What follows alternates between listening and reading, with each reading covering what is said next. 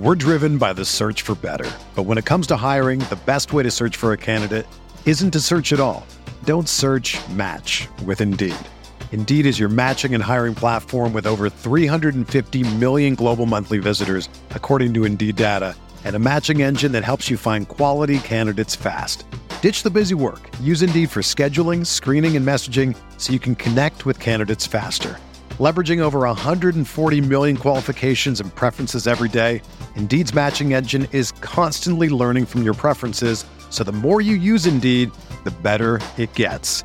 Join more than 3.5 million businesses worldwide that use Indeed to hire great talent fast. And listeners of this show will get a $75 sponsored job credit to get your jobs more visibility at Indeed.com slash BlueWire. Just go to Indeed.com slash BlueWire right now and support our show by saying that you heard about Indeed on this podcast. That's Indeed.com slash BlueWire. Terms and conditions apply. Need to hire? You need Indeed. The second half of the Charger season is in full swing with plenty of high profile matchups against teams in the division like the Raiders and the Broncos and the Chiefs, plus a lot of teams that are going to be coming to LA with a vengeance like the Patriots and the Steelers. Even if you're an away fan, you still want to see Justin Herbert and Mike Williams and all the guys come to your city. Maybe if you live in Philadelphia or if you live in Ohio, or even if you're deep in enemy territory, perhaps at Mile High. The Chargers will be coming to all of those places and more in the second half of the season, and this could end up being a historic Super Bowl run for this team. So, you don't want to miss a single second of it if you get a chance to go to one of these games. That's where TickPick comes in. They want to send you to all of these games, and the best part about TickPick is that they're very simple to use and they don't want to give you those high end fees that other ticketing sites will give you, plus some fees that come out of nowhere, frankly. So, on top of that, they also want to give you $10 off your first ticketing purchase. How are you going to do that? Well, you're going to go to tickpick.com slash charged. That's T-I-C-K, P-I-C-K dot com slash charged to get $10 off of your first ticketing purchase. As fun as highlights are to watch on Twitter, there's nothing that beats the real experience. You want to say that you were there in person when Justin Herbert threw that ball to Mike Williams that ended the game on a game winning touchdown, or Derwin James getting a game ending pick six. You want to be there for all of it because this team this season is special. So again, go to tickpick.com slash charged, T-I-C-K, P-I-C-K dot com slash charged for $10 off of your first ticketing purchase. Bolt up.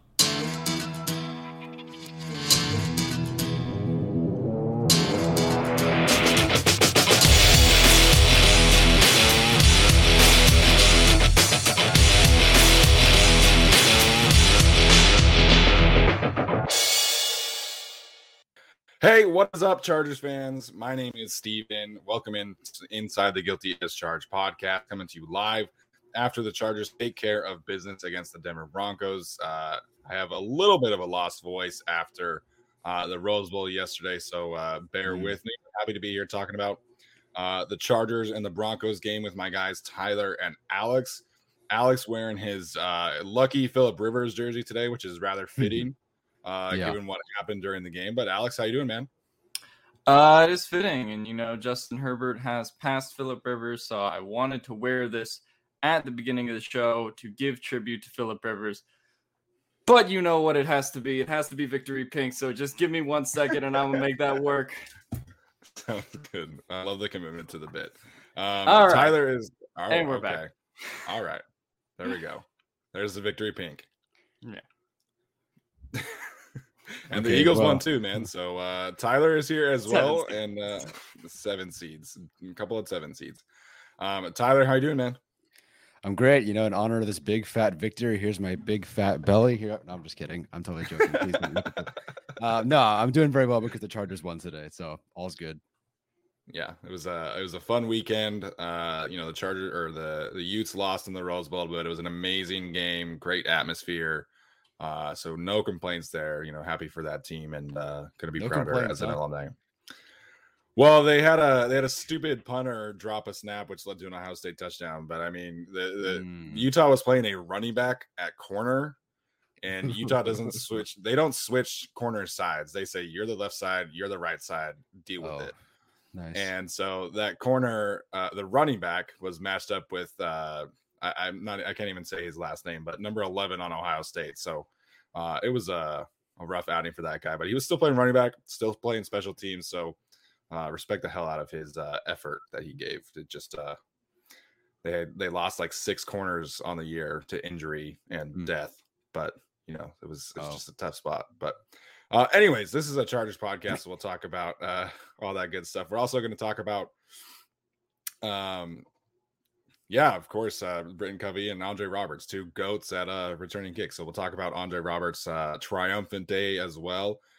Um, well, we will be talking about the Chargers and Raiders matchup briefly at the end. Uh, of course, obviously uh, a huge game, which Tyler will and I will be at. So um, let's dive right into uh, this matchup. The Chargers, of course, beating the Denver Broncos 34 to 13.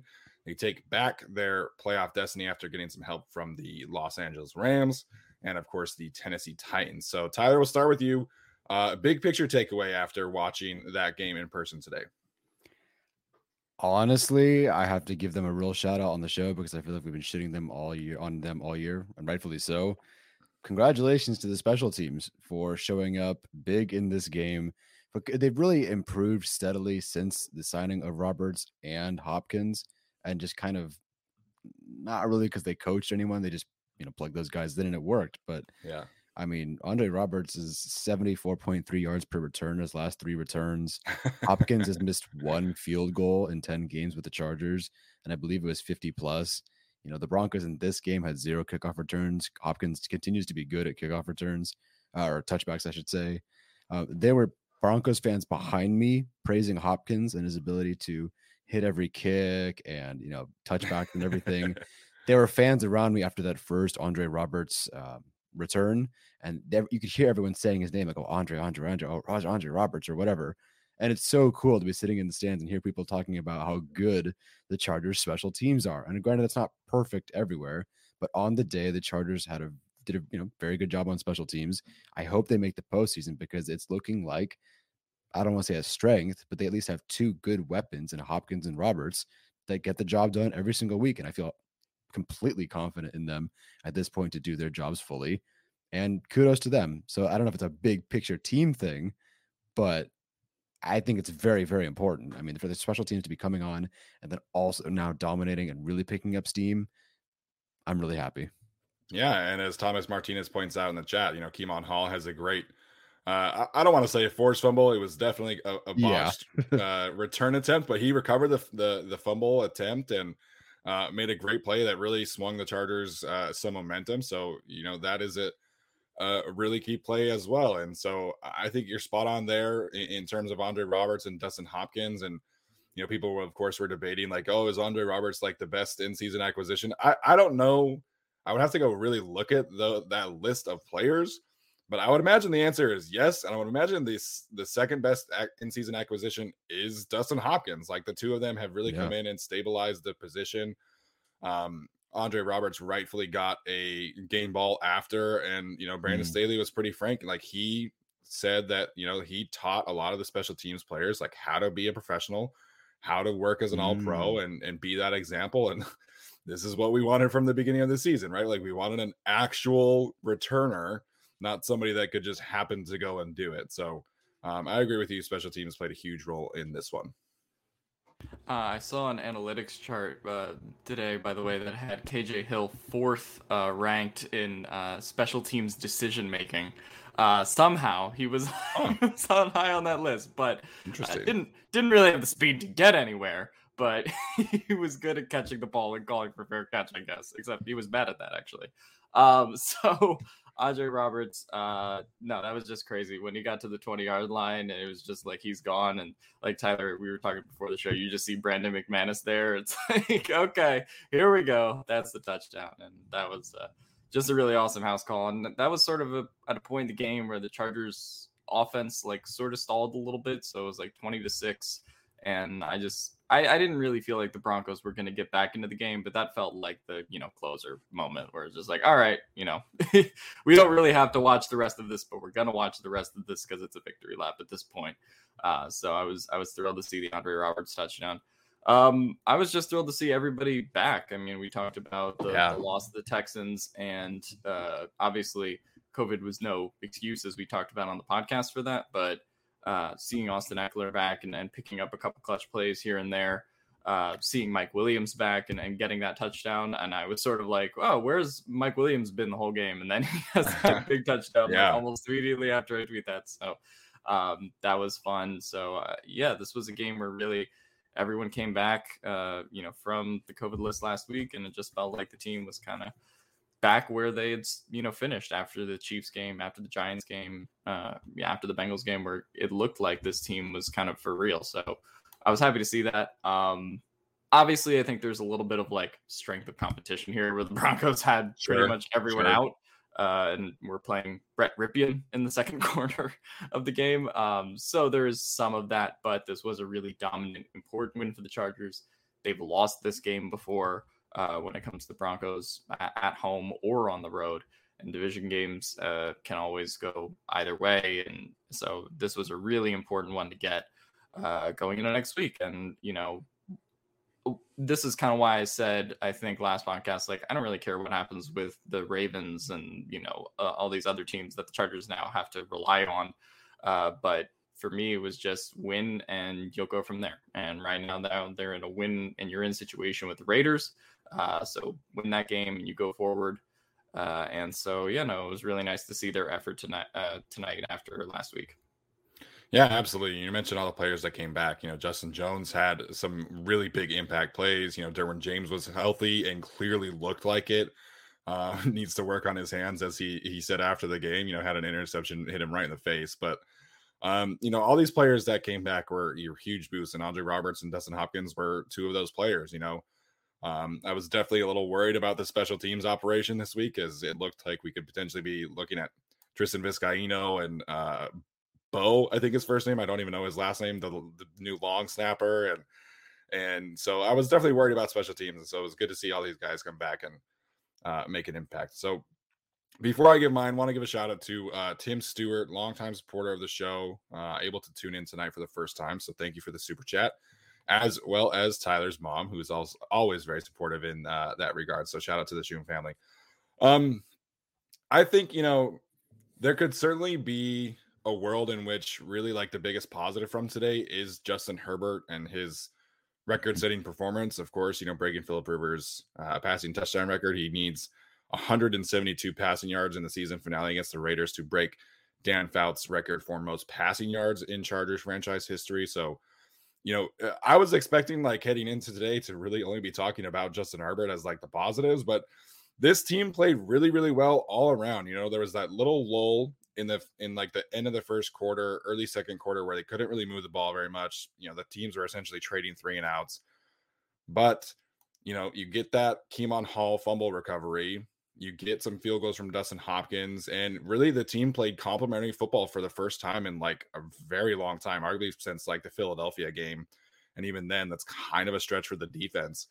So I thought the defense played with much higher energy than last week. Uh, granted, that's not hard to do, but you know, you saw Justin Jones flying around, you saw Derwin James flying around. Joey Bosa made some good plays. You know, Asante Samuel Jr. had a couple good pass breakups, and Nasir Adderley was playing with his hair on fire today, which was awesome to see after having a couple uh, rough weeks. So I, I think today is about the Chargers playing complementary football and really excelling in all three phases for like the first time in a really long time. Because even in the Giants game, you had some special teams errors.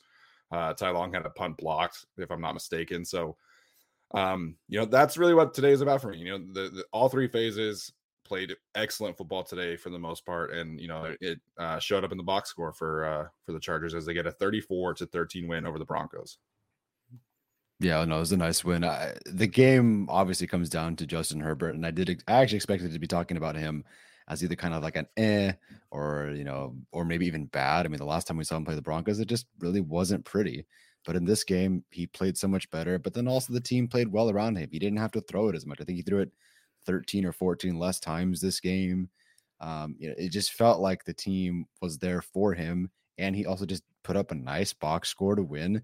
Yeah. And they, and they won big. I mean, it, it's so nice to watch this team work together. And as Alex talked about, guys coming back and like you talked about, Steven, just the energy being back. It was so nice to see the defense. They were having fun out there, and it was Yeah. You know, Linval Joseph was up, you know, because I see all the TV timeouts and everything, and Linval Joseph is doing dances at every single TV timeout, which is the best thing ever, and worth worth the price of admission alone. You know, he was having fun. Derwin James is out there having fun. Derwin- You know, Joey Bosa's having fun, and these guys are also getting, you know, and they're they're having fun plays. They're getting these, you know, tackles for minus four, you know, uh, or sacks or whatever it was in big moments. I just don't remember the team having so many plays on the defense where they generate, you know, negative yards for the offense because, or for the opposing offense because of, you know, great plays, tackles for losses, sacks, and stuff like that. So it was great to see them back. You know, I'm hoping if this team makes the postseason, you know, we can reshape the narrative around that Houston game as they needed a wake up call. And maybe they did. You know, they thought they could hang with the Chiefs, who are were or maybe are the best team in the AFC, post Christmas kind of hangover sort of thing. And they dropped it. And you, you know, I think if they do make the playoffs, you can recontextualize that Houston loss as they really needed that to see, hey, you know, we're not that good. We're not there yet. You were a bad team last year. So go out there, perform well, have fun. Let's work together as a team. You know, and don't let Justin Herbert be the only good thing on the day or Justin Jackson be the only good thing on the day. Go out there, show some heart, find some leaders. And I was happy to see that everybody came together. So yeah, you're I mean, spot on. It was really nice to see a nice three phases win heading into a game where they're going to need all of it. Before I talk about the positive about the defense, I will never recontextualize the Houston loss. They robbed me of three hours of my life. Um, but I will say the Chargers' run defense, uh, very good with the return of Sure, Justin yeah. Jones and Joey Bosa. That was Yeah. awesome. Um, I'm bordering on doing Justin Jones as the best defensive tackle on the team take. Uh, I think we're nearing that point. I, I I thought he was really solid today with some good pass rushes.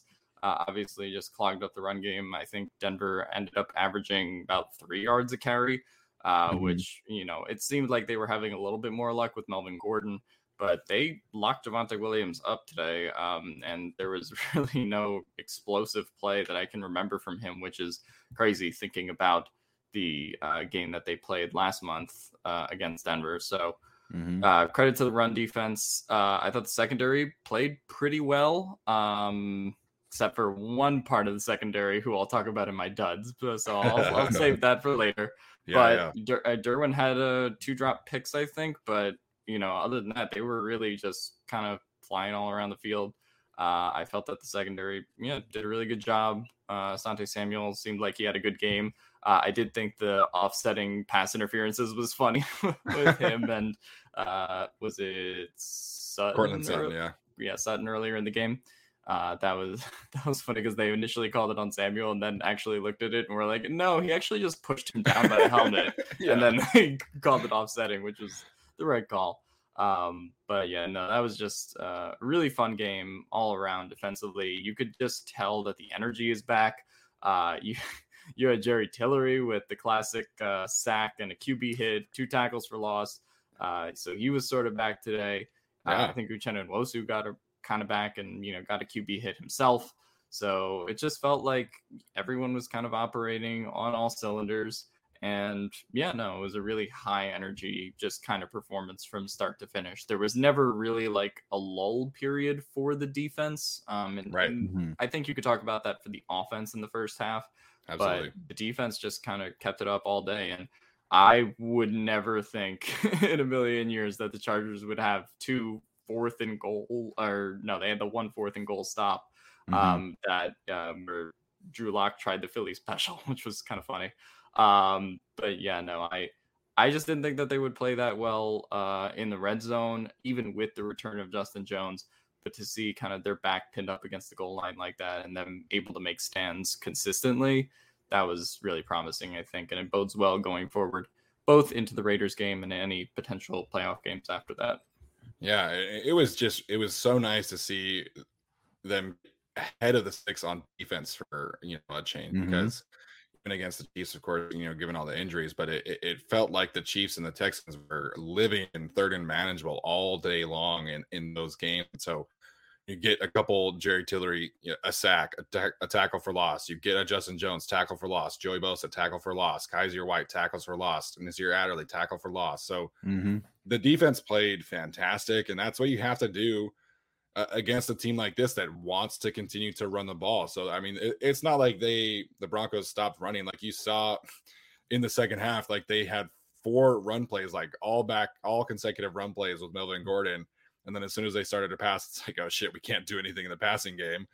and and so they they clearly wanted to keep running the ball. And so you have 10 carries, 43 yards for Melvin Gordon, uh, a touchdown that was wiped away by an illegal formation, which was uh, pretty sweet to be honest. Not to uh, not because of Melvin Gordon, but just getting some uh, reverse juju from early in the season about uh, touchdowns and uh, Yeah. illegal Mhm. formations. But um, Javonte Williams, you know, that was kind of my key matchup of the game. Uh, how they would try to contain Javonte Williams. He had 30 yards on 14 carries. Uh, that's 2.1 yards per carry. And most importantly, he only had a long of seven yards. And so, really, like, you know, going back to that first matchup, Javonte had like three or four explosive runs and an explosive uh, reception due to broken tackles. So, um, the run defense was fantastic today. And, you know, outside of last week, it has been improving, but I think this is probably their best performance uh, of the last month or so, given who they were playing and you know the fact that they wanted to keep running the ball. So I agree, Alex. I think the run defense was awesome, and I don't hate Justin Jones as the best defensive tackle take. I think that's probably fair. Linval Joseph hasn't really been as impactful as he was to start the season, Mm-hmm. um, and we've seen the difference that the having just Justin Jones and not Yeah. Linval Joseph makes versus the other way around. Like Linval Joseph is not the same player when Justin Jones is off the field, whereas Justin Jones is independently disruptive and he doesn't need Linval Joseph next to him because we saw the Steelers game where Linval Joseph was out and Justin Jones was still fantastic. So I I I, I agree with you there. I think Justin Jones is the best defensive tackle on the team. Yeah, no, I, I can get behind that, and it's it's so tough because he's injured once a year, twice a year for the Yeah. season, four four games. So you well, you want to find some stability there, but you can't deny when he's on the field that he's very, very impactful. There was one drive where I I don't remember the last time I saw a defensive tackle make four or five truly impact plays just on one defensive drive. Yeah. Um, he played really, really well, and it's getting hard. I mean, we all saw it. We saw it in training camp. I saw it at the scrimmage. We saw it, you know, not in the preseason because he didn't play. We heard about it. We knew about it. He just needs to get on the field. When he's on the field, he just makes that defense so much better. You know, even Tillery's kind of looking good now. But I also think it just helps to have that rotation. Like it's not just, you know, Yeah. Covington next to Tillery and, and Joseph or whatever. It's like, okay, you have Jones, Joseph, Tillery, and you know, I don't know how it works with interior defensive line. Look at me. I no had fucking no idea. you know, but I'm sure it's kind of like offensive line. There's communication, there's chemistry, there's synergy. And when you have Absolutely. three guys that know what they're doing, all next to each other, and you know, also Bosa and Nwosu, it just looks better. And then you have a fresh rotation where the backups come, you know, you have Fehoko, Covington, Gaziano come in, and it's just a very nice rotation. It looks great and perfect, perfect timing because the Raiders want to run the ball. That's kind of all they can really do at this point, unless Jacobs is going to be more hurt than we expect with his rib injury. He really did come back in. Um, and, and the last, the, really the first good game the Chargers had this year against the run was that Raiders game. And against that Raiders in line that's not very good. Yeah. So for them to be kind of, you know, everyone's healthy and together, knock on wood, cross your fingers, for them to be picking up that up, heading into that matchup, it's probably the key matchup of the game, honestly. Looks pretty good. Oh, just as a question, it seemed like Breiden Fehoko played more from what I saw on TV. I don't know if that was true or not. uh we haven't Well, we haven't gotten snap counts. we haven't but, gotten snap yeah. counts, but Mhm. it definitely felt like he played more than the Houston game. Yeah, that's sort of what I was comparing it to. But at least early because I felt like in the second half when the game was kind Mhm. of out of reach, they started rotating Right. a lot more. Like Joe Gaziano was playing a lot more, Covington was Mhm. still playing a lot. So I think at least early felt like Fehoko was playing more than he had been previously. Yeah, I don't know. I, I'm curious to see what Chris Rumpf's injury was. I don't know if anybody got any word on that because when Rumpf is out, Yeah. Fehoko is the kick blocker on kickoff returns. So uh, excited Yeah. to see how that goes. So Rumpf did come back. Uh, Rumpf Oh. did go back in the game. Um, I think so. He was injured on the kickoff, and then I Mhm. think like four or five plays later, he did go back in the game. Um, so in terms of injuries, um, we don't know a ton, obviously, right now. Uh, Corey Linsley definitely had a Mhm. back injury. I'm nervous about that. You could definitely tell on the inside runs how much of a difference there is between Linsley and, and Scott Quessenberry. And I like Scott Co- Quessenberry a lot as a backup, but um, and I think they generally could be okay next week with Quessenberry starting. But um, if they have to play a playoff game without Lindsay, I'd be very, very nervous about uh, playing against you know potentially Chris Jones or Justin Simmons and all these great defensive tackles in the AFC without Corey Lindsey. So I hope he is okay. Brandon Staley said that his back tightened up. He seemed okay in the locker room, but that to me felt like a legitimate injury. It didn't feel like just like, oh, he's having a back spasm kind of thing. Um, but again, we have no idea. We'll see. Um, and then Keenan Allen was being looked at by the trainers late in the third quarter. I don't know if he went back in. Uh, I definitely do not remember a catch after that happened. Um, and I did not see anyone ask. I did not see if anyone asked him after the game if he was feeling okay or not. But um, that definitely is something to monitor. And I think that was pretty much it from an injury standpoint uh, that happened during the game. That was that. Was, those were the only three, right? That's the only thing I can think of. Yeah. Well, the the Linsley one is concerning to me because they're Yes. like, "Oh, it's generalized back pain," and then Brandon Staley will do his press conference tomorrow and be like, "Actually, he had a spine removed uh, and done for this." Yeah, Predator style spine removal. No, that man was in some serious pain after it happened because, like, he was walking and you could tell. He was just like, it- you know, a back injury walk is very similar to like you shit your pants walk, and he was just like in so much pain. So, uh, hope he's okay. Um, is Alex frozen on your screen? Uh, yes. Nice. Well, sweet. uh, yeah, I, I actually completely missed him even getting injured. I didn't see him. Like, did it was it on third down and then he walked off the field or? uh, I believe it was a second down, and then and then they uh they like stopped the time for a second, and um because he was like down down on the field, and then they put in uh Questenberries, and they let him do a couple uh snaps and stuff with Justin Herbert too. Oh, looks like we lost Alex, so uh hopefully he uh can join us back in a second here, but. Daniel in the chat, Linsley can have my spine. I don't need it. I, I respect it. I respect it. I love Corey Lindsay. I'm not giving him my spine, but uh, you know, I hope he's okay. Yeah, we, we can each give him one little piece of our Yeah. spine to give like a whole spine, like a whole Corey Lindsay Yeah. spine. But he's not You- that you- tall. We only need like 12 fans.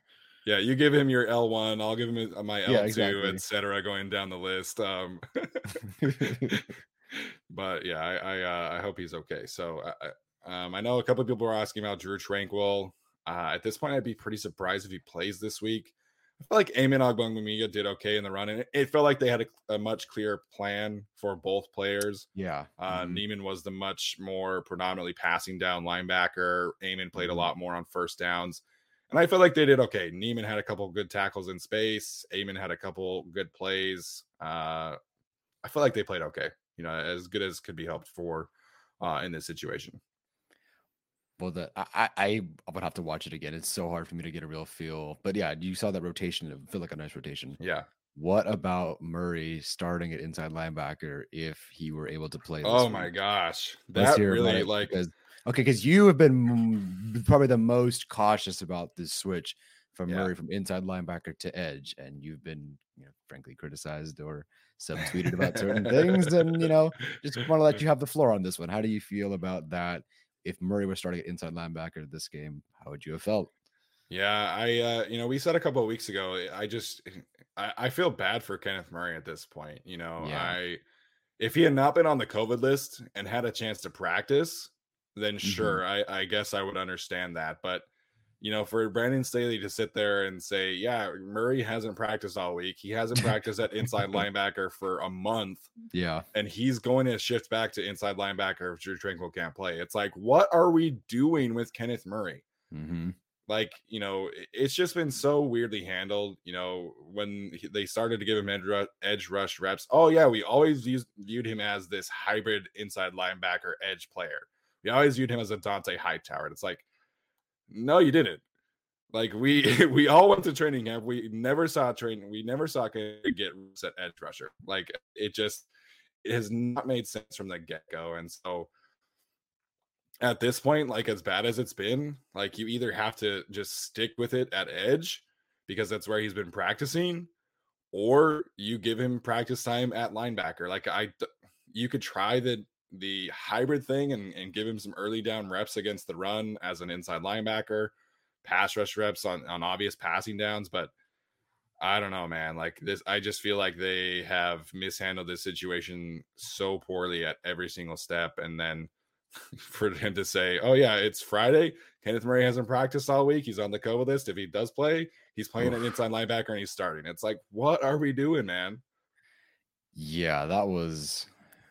I, I, I sort of got it, but then yeah, the whole not practicing thing and him not playing inside linebacker since, I mean, what I forget which game it was. It's been a, it's been a while, and then, and then him not being a full um, inside linebacker since we. I think the Vikings game was his last where he got snaps as an inside linebacker.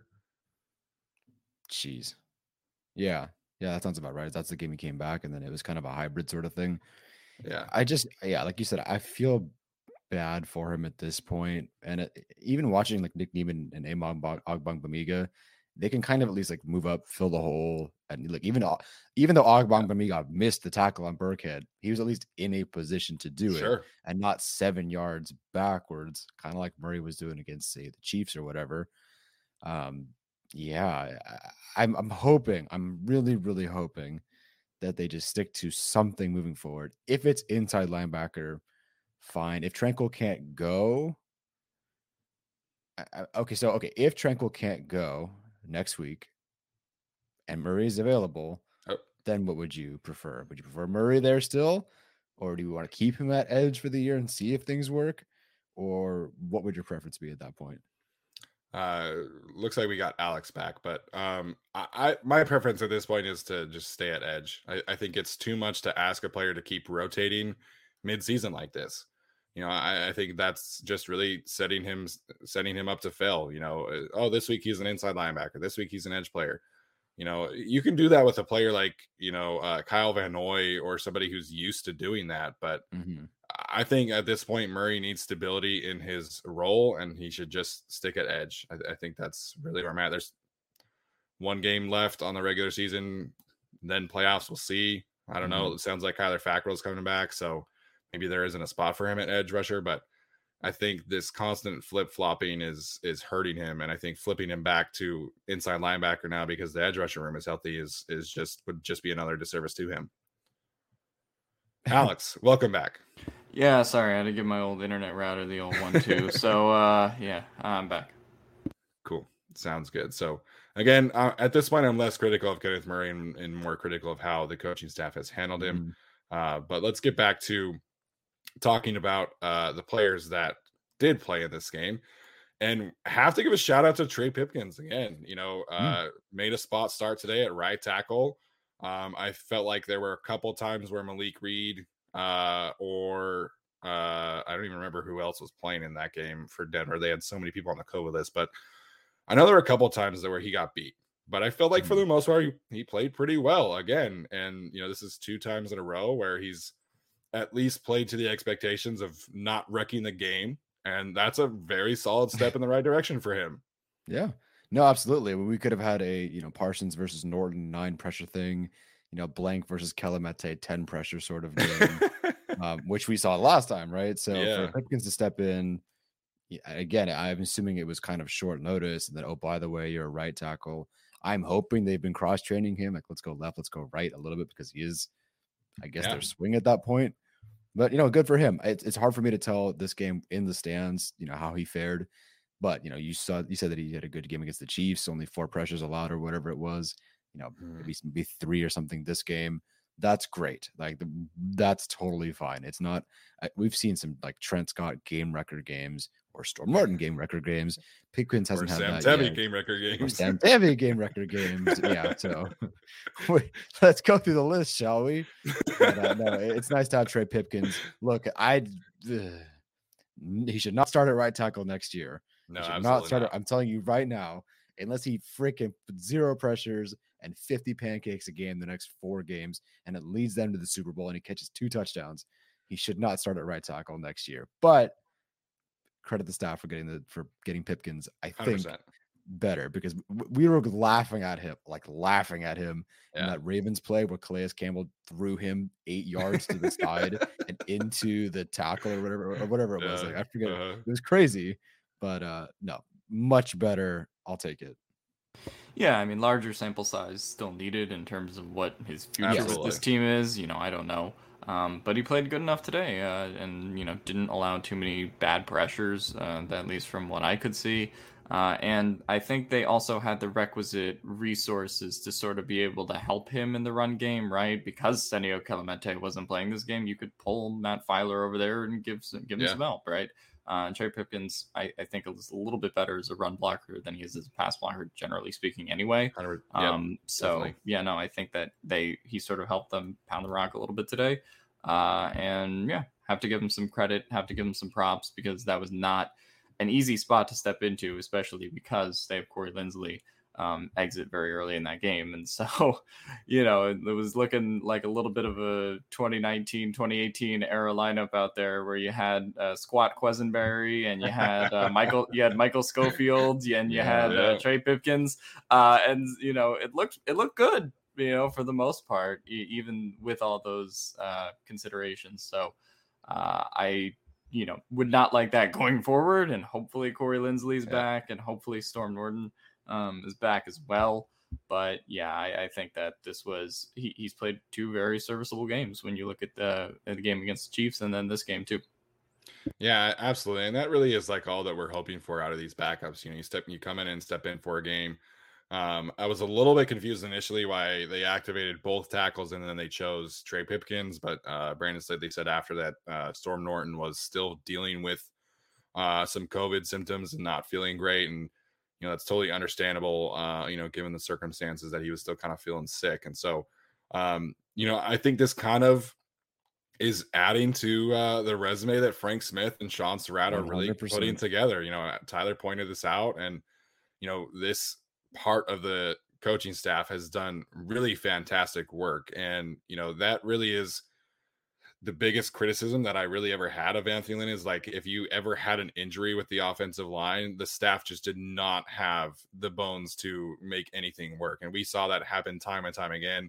You know, Brian Bulaga gets food poisoning, and the entire game plan is completely thrown out the window against the Buffalo Bills because Trey Pipkins is starting at right tackle. And, and yeah, the Broncos' injuries and COVID issues definitely played a role, but we saw Trey Pipkins in the preseason against backups and third stringers and practice squad players, and it was not pretty. So I think this shows a lot about Pipkins. I think this shows a lot about the staff more specifically because they have shown the ability to put these players in good positions and and be able to game plan and, and allow them to play to their strengths, which I think was another big issue I always had with the offensive line. You know, they let Cam Ted, Trent Scott, all these guys on islands so frequently, and it was just always such a disaster. So I think this is a big, has been a big Frank Smith season, and he is the run game coordinator, and the run game has really come on over the last six weeks, and I think that's another feather in his cap. So we'll see. I haven't seen any like head coach or offensive coordinator hype yet, but if he continues this train and he does this next year again, then I wouldn't expect Frank Smith to be on a different team in 2023, probably calling plays because he has put together a really solid Mhm. resume with the Chargers. And it's been fantastic to see. You know, that was something that I was kind of concerned about heading into the season because he was only a tight ends coach in other areas. He had never been an offensive line coach, or he had, but not for a long time. And so, uh, very quietly, Frank Smith might be the best assistant coach on this team uh, this season and going forward. Yeah, no, I would agree with that. He's done a fantastic job. And, you know, part of it's, it was like, okay, you know, it's very easy. You signed Linsley, you signed Filer, you draft Slater, you plug Yeah. those guys in and you're good to go.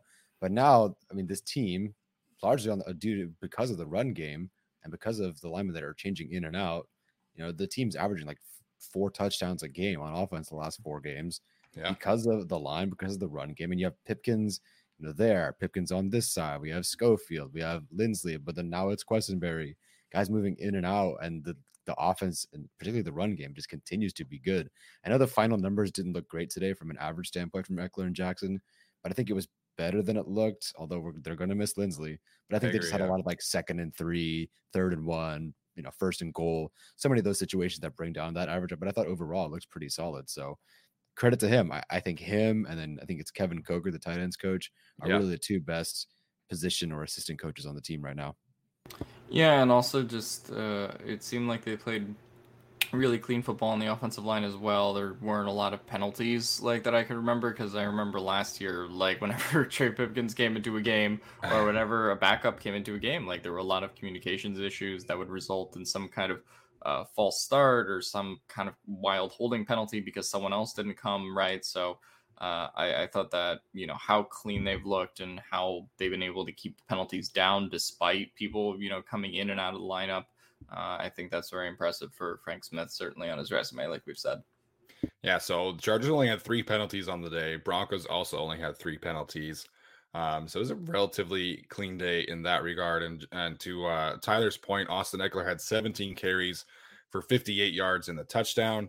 Justin Jackson 12 carries for 41 yards. Uh, they each managed to average 3.4 yards per carry. So um, Gabe Nabers had a carry for two yards. The fullback dive, which uh, is always like so funny. Like anytime Gabe Nabers comes in and they're close to the goal line, it's like you know they're just going to do a fullback dive. But I mean, they got two yards out of it. So and then Jalen Guyton had one carry for one yard. So uh, the two yard carry from Nabers and one yard carry from Jalen Guyton uh, definitely.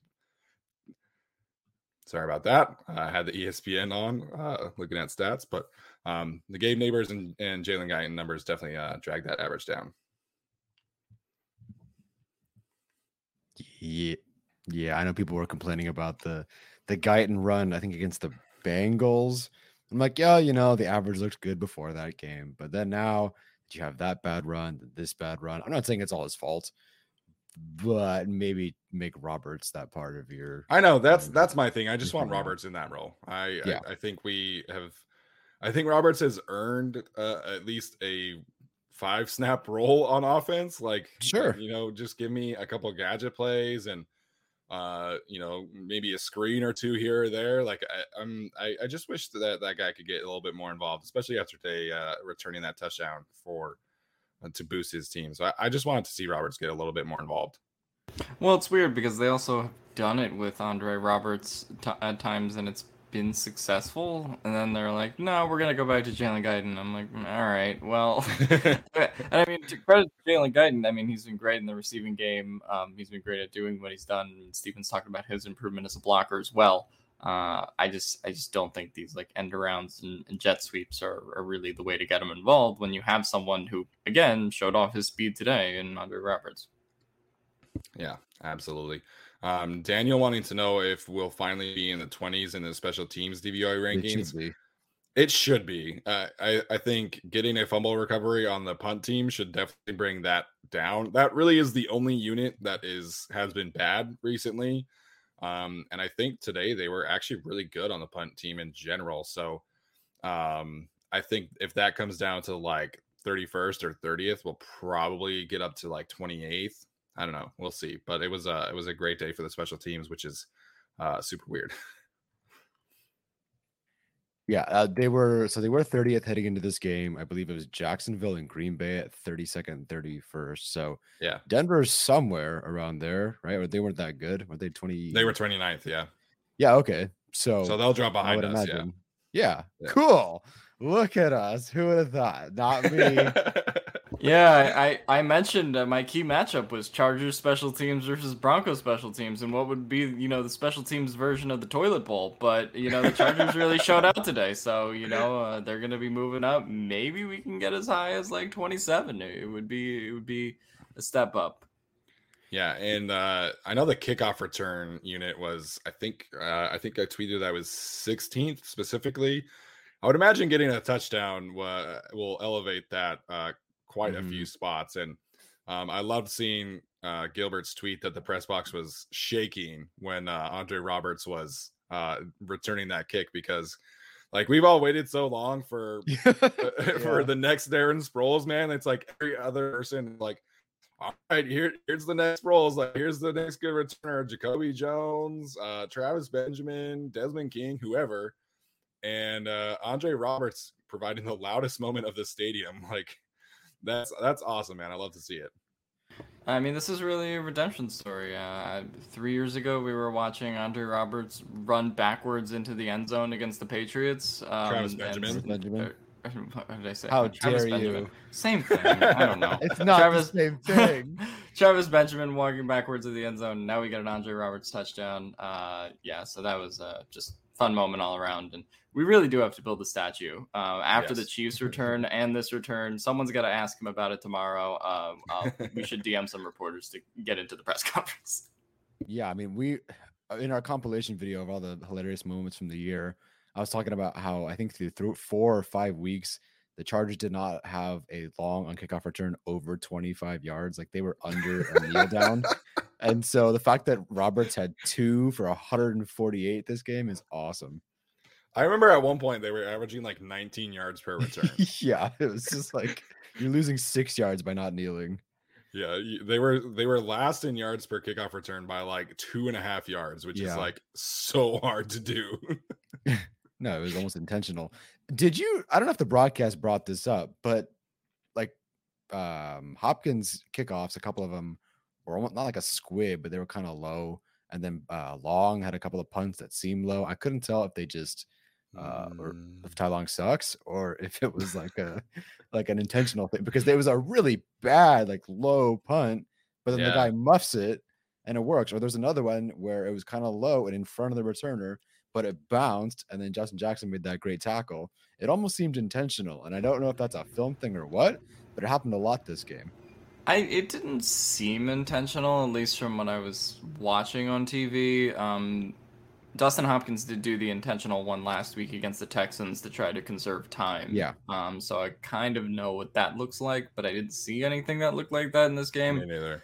As for Ty Long, um, yeah, I mean that's an interesting story going forward because we've been talking about how bad the punt blocking is, but the punt blocking was pretty okay this game, Yeah, and and it's been getting better. I feel like yeah, and Renaldo Hill has also talked about, uh, you know, how Ty Long's punting's been, and has apparently not been thrilled with it, um, and said that Ty Long hasn't been thrilled with his own punting. So that's definitely a story I think going forward potentially into the offseason if there's going to be a, a bit of a punting competition in that respect.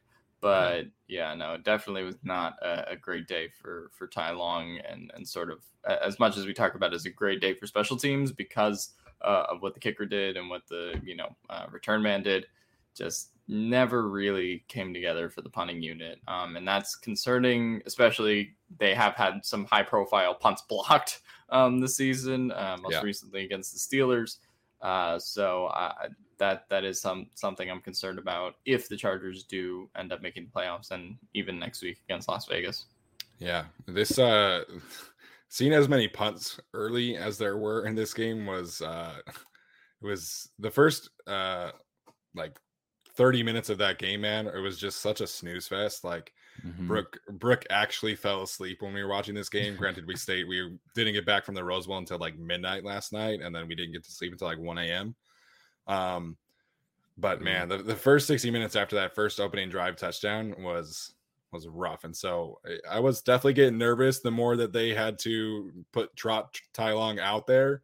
Um, but you know, the Kemon Hall fumble really kind of swung the game in their favor, and then from there on, it was really just kind of a blowout. So um shout out to Kemon Hall for uh getting that thing going. So seriously, are they, uh, everyone in the comment section is talking about Matt? I don't know how to say his last name. I don't watch college. I think it's football. Ariza or That makes sense. Ariza. Ariza? I don't know. Arise. Makes sense. Utah I like played him. I should know, but um, I'm not drafting a punter. I'm, I'm not. I value special teams, not enough to draft a special teamer. I'm just, I'm not there. I would I like, if you're asking me if I would rather have Chris Rumph and, and Brendan Hymus or this punter, I'm, I'm taking the edge rusher and the offensive lineman. Like, I mean, they have 11 picks. If they want to use one in the seventh round, go for it. But I'm not spending a fourth round pick on a punter. Okay, but what if he was from Utah? I still wouldn't do it, Chris- man. Steven would totally do it if he was from Utah. He's bullshitting. He he would 100% do it. Listen, man. Uh, Mitch Wishnowsky was the best punter at Can Utah. we stop talking about seen. Utah? You talked about Utah for the first like five minutes of this show. All right, let's let's move on This from is the- yeah, Tyler brought it up, man, not me. Okay, Yeah, Eagles fan.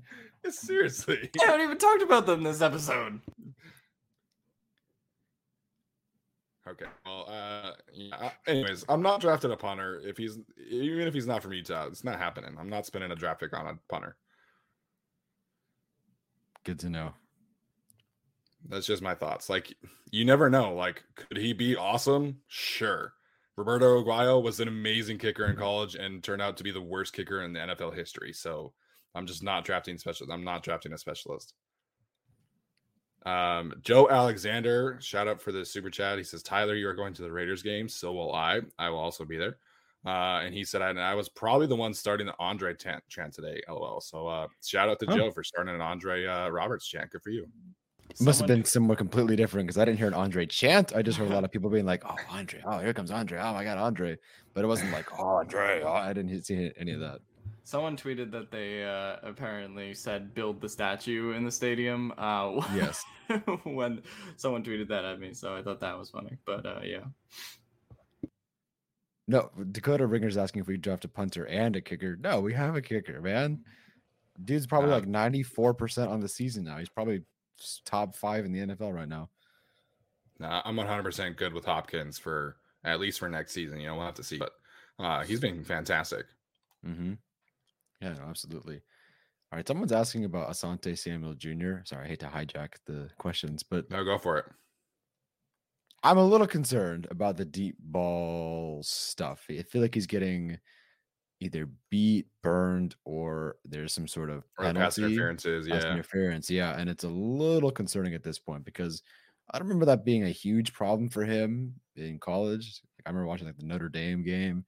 There were I think three deep passes and he broke up each of them, no problem. Uh, but it seems a little bit worrisome now. Intermediate short stuff, no problem. He's breaking up a pass every other play. But when it's deep, it's a little panicky right now. Granted, the other it was offsetting and he kind of got thrown down. But again, last week he had the I believe it was a pass interference play uh, penalty last week too. Yeah. He had a pass interference last week. He got beat on a double move last week. Mhm. Um, could be rust, I guess. Yeah, that's true. Maybe. I mean Russ, but he's I mean also playing like Courtland Sutton. I mean that was his primary matchup for the game. Like that's never gonna be easy. I mean Sutton also has you know pretty physical height advantage over him. I mean that that's gonna be something that also just makes Asante look uh, a little bit worse in that regard. So I'm not too concerned about it heading into the playoffs. I mean, but he's also a rookie. Like he, he's gonna make rookie mistakes. Um, it's kind of how I look at it also. And you have NFL route runners that are running against him that are more experienced. So I think there's going to be some of those moments uh, potentially next week, and we'll see how far maybe they, they get into the playoffs, if at all. Um, but yeah, no, I definitely think it's something to watch going forward. But I, I think it's sort of like the Steelers game. For every play that he does get beat, he's also going to have a play where he makes a really significant play on Claypool, right, or Mhm. something like that. Yeah. So um, we'll see what it is going forward. But uh, I'm not too concerned yet. Yeah, I feel like he's still working his way back, but you know, today there were I don't know if you guys noticed this, but there was one time where he uh came from out wide and he stepped into the hole on Javonte Williams and he just he sat him down, man. Like he made a great play on the ball. Like, I think Kyzir White came and helped finish the job, but Hmm. I, I still I think he's still working his way back a little bit. There's definitely some technique things going on. Um the Courtland Sutton penalty thing was kind of hilarious because Sutton just like threw him down. Um, so I was definitely pissed at that when they called him for PI at first, and then when they kind of canceled it, I was fine with it. But um, he's not the con- he's not the corner that I'm more concerned about right now. I know Alex is going to talk about the other guy uh, in a second here, but I, I think Asante is still kind of working his way back. But Michael Davis's performance is more concerning to me than Asante Samuel Jr.'s. Yeah, I was just gonna say on Asante, I think there was that play where Derwin brought down um, Albert O uh, right near the end zone, uh, and then I think he was also giving a lecture to Asante after that. So I think he did kind of miss a play there Sure. um, that that he could have made on the ball, or at least missed his assignment. So that's definitely something to to watch the tape and look back at. But in general, like I said, I'm not too concerned. Uh, I want to talk about something that I was concerned about today, uh, and that was Brandon Staley's game management. I know it did not cost them. Uh, it did not cost them, but you know him choosing to take the field goal points when it was fourth and one from the Broncos one uh, is a concern for me. The way that he handled the timeouts on the last drive is a concern for me. I know again it did not cost him. The Chargers still got a touchdown on that uh, drive, but you know the way that he managed the end of that first half was uh, not very pretty today. Yeah, um, and also there was the uh, fourth and goal situation. I mean, that was really tough for him to like take the field goal after being the proponent of the analytics and kind of real game situations. Like, yeah. I mean, that's the situation to go forward. Uh, like, are you scared that Brett Rypien and you know uh, Drew Lock are going to drive the ball down the field? So, you know, that will put you in a bad position. No right? And if anything, it puts them at the one yard line, and then they end up punting. Uh, you know, or no, they didn't end up punting, but they, they were in those deep situations anyway most of the game. So uh, I'm not. I, I didn't love Brandon Staley this game. Uh, to be honest, I haven't loved Brandon Staley in like a few weeks um, at this point. Uh, maybe since the Chiefs game. Uh, even then, I thought there were some issues, but I felt like the team just kind of didn't have the energy against the Texans, and he also made some bad decisions against the Texans. And uh, yeah, it, it, just it felt it felt more. this is actually a good comment. Fangio just kind of outsucked Staley today, um, and Fangio had some weird moments too, where he had like some bad challenges. Uh, granted, he's he, he was dealing with a lot of stuff on his team with all the COVID stuff uh, and the yeah. quarterback situation. So I can't really say that there was too much um, that he could have done. But yeah, I, am concerned about Brandon Staley going into these uh, into this last game uh, of the season, just because he just hasn't shown a lot of tact where I thought that he had some, um, particularly when it comes to managing those fourth down situations. Uh, when it comes to you know the player personnel decisions that we've talked about, kind of being weird throughout the season, hasn't really mastered that. Then you have the whole Kenneth Murray at edge versus linebacker thing. So I think there are definitely some things to criticize Brandon Staley on. He's been fine overall for the season, but I am starting to have some thoughts about whether or not. I mean, obviously he's going to be the coach going forward. There's no no debate about that. But whether some of these moves will cost the Chargers potentially next game uh, and the rest of this season, because um, it's been concerning to watch uh, the last month or so in terms of what they're going to decide to do on fourth down. Just the logic to me hasn't been consistent. I'll be honest. I was I, I, my phone was dead, so I didn't have my phone all the entire game, so I wasn't talking to you guys for most of it. I opened the messenger app and I see that you guys were concerned about the some of the situations. I actually was completely fine with the, at least the fourth and goal field goal. Would I prefer that he go for it when they're facing Patrick Mahomes, maybe even next week against Derek Carr and the Raiders? Totally. Yeah. But the the Broncos up until that point were averaging 0.6 yards per play. And so like and you go up two scores. The, the Broncos had I think 31 yards up until that point. Your defense is playing well. They're swapping quarterbacks. I didn't hate it. I didn't hate that decision personally. I don't recall the events of like the end of the half other than them calling a timeout because they were trying to get him to jump or whatever it was. Um, but that fourth and goal, I don't mind. They were up 7 0. They could go up two scores. The Broncos were averaging 0.6 yards per play. I didn't mind it all that much. No, I. I no, no, I, I think that's fair. Like, and ultimately in the outcome of the game, it didn't matter because the Chargers were going to win by 20 points or 21 points, you know, it, regardless of how Brandon Staley made decisions, uh, really, like in terms of what the outcome would have been. But I do think in games that have tighter margins, like not going on for that that fourth and goal would have cost them, right? Like, and again, I think that Staley has accounted for that by saying, well, that's the difference between playing Patrick Mahomes and uh, Brett Rypien at that point in the game. Sure, but at the same time, it's like, well, if you're going to go for the kill shot that game, then I mean, it's a fourth and goal from the one. Like, you can just kind of punch it in here, um, especially considering how the offensive line had been playing to that point. So you know, again, not the worst game in the world by any means. Uh, and I think the Chargers winning by 21 points will, you know, overcome anything me and Steven will say about Brandon Staley, really. yeah. uh, but going forward in games that have tighter margins, those decisions would have concerned me today, I think is the general theme of what we were, we were saying. Yeah, I just um I just want the decision making to be consistent there because if they were playing the Chiefs, then he 100% goes for that. And you know, leading up to that point, it was a 13 play drive. They were really moving the ball. They had been running the ball very effectively. Corey Linsley was still in the game. And so I think when you're at the one yard line, you should be able to get one yard against the Broncos, you know, essentially JV squad with all the injuries and stuff going on. So again, it, it didn't cost them the game. It, yeah, and, and, and, if not, even if you don't get it, you're starting the Broncos with a backup quarterback uh, at the one yard line, right? Regardless of which backup quarterback it ended up being. Uh, right. So you know, I yeah, I, I, didn't think that was consistent, like you said. Yeah, real like uh, this is nitpicking the situation today for sure, and I'll admit that. Um, the timeout after trying, so the Broncos take a timeout. The Chargers come out on fourth down and they try to get the Broncos off sides, and then they call a timeout again.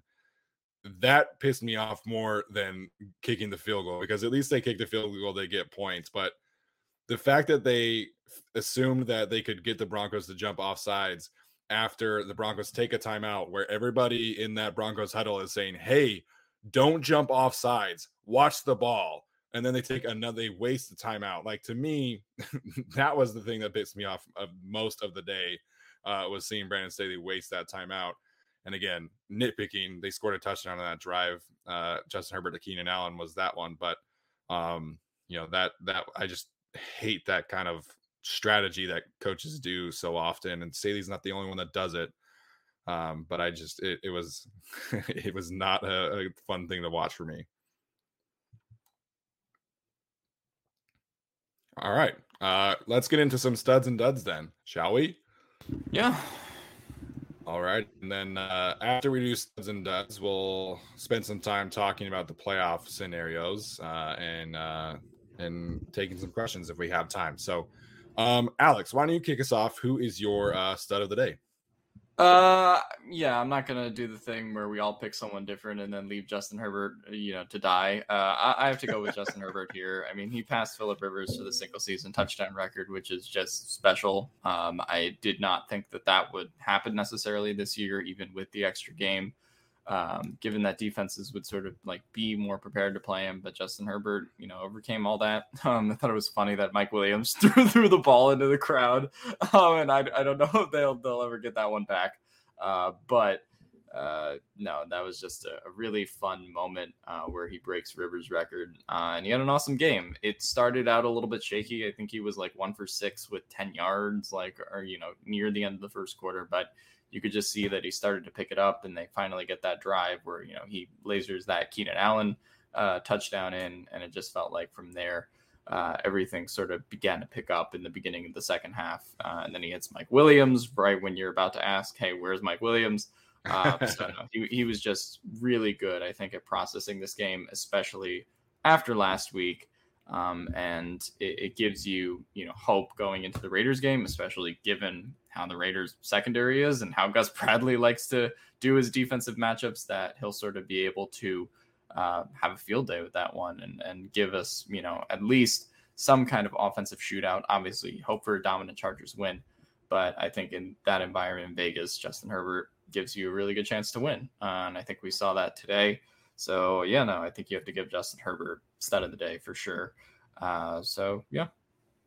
Yeah, I think there was a, a world in which Justin Herbert kind of struggles today, and yeah, uh, you know, our, our, friend Jason did an article today for LEFB about Herbert's struggles versus two high safety looks, and it, it felt like early in oh, the, yeah. early, early in the sure. second quarter that it was going to be a, a, Herbert struggle day, but he you know rallied, uh, he steadied through the storm, rallied, and played yeah. really well. I think that. Uh, yeah, that two minute drive really kind of jump started him uh, right before the half with the touchdown. Right, and also the fact that he got uh, Patrick Surtain off Keenan Allen and was like, "Hey, Nate Hairston, here you go." and yeah, 100%. I, think that, that was really helpful too. Um, yeah. I would actually be curious to go back and watch because I'd love to see you know the matchup between Keenan and Sertan today because certainly in the first half, like it seemed like that was the matchup to watch uh, between yeah. both of them, and that was really fun.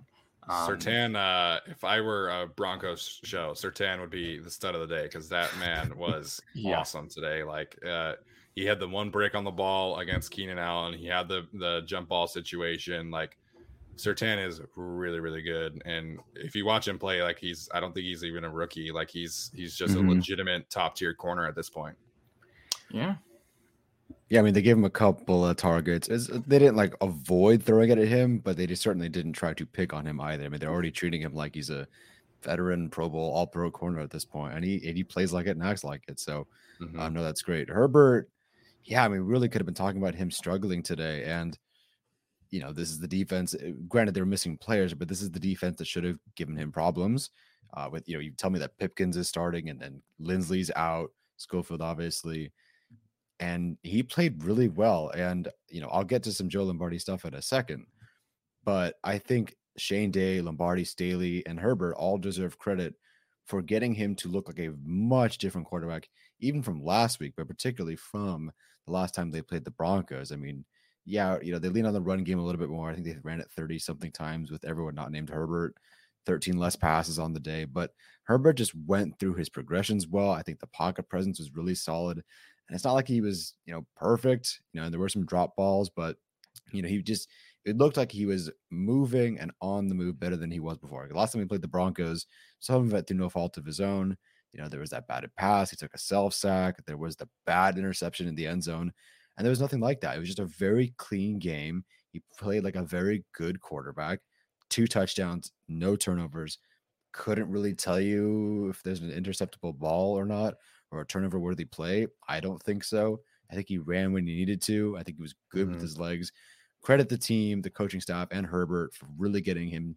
You know the difference between where he was then, granted with I think a more healthy Broncos team, versus now. That's a big difference, and especially against Cover Two. Yeah, absolutely. I, you know, Herbert played an, a really good game. I'm curious to see what kind of the EPA numbers are and, and really, you know, some of the more advanced stats. But you know the earlier denver game was uh his worst graded pro football focus performance mm. of hmm. the season and so to have him bounce back like this i think was uh, a super key thing. So uh tyler who's hmm. your stud of the day? I well okay. Fine i'll take the obvious one. Andre roberts. I would have said derius swinton. I think that's part of it but sure. Like, th- you know i think andre roberts was just kind of tailor made it just they just dropped into their laps and he's amazing. He's prop like i think he was fourth or fifth in kickoff return average since joining the Chargers. I imagine that's got goes up today after 148 yards on two returns. Yeah. And then a 75 yard return, you know, against the Chiefs two weeks prior. It just looks different. There was a point. I'm, I'm so happy he was running towards our end zone. When yeah. He, when he went to his right and was at the 20, and you saw the way everything was setting up, I, I looked at, I think it was my mom and said, he's scoring. And then he cuts it back. And then you just, like who's the last guy there? And you see it's the white dude it's the kicker and you're like yes! And he flies past everybody and scores.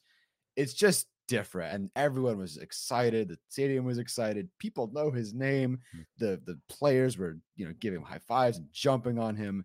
It's just different the chargers haven't had that since their playoff run in 2018 and if he continues to be a spark like that you know start at the 40 start at the 30 get a touchdown just what uh, just so much more dangerous of an offense.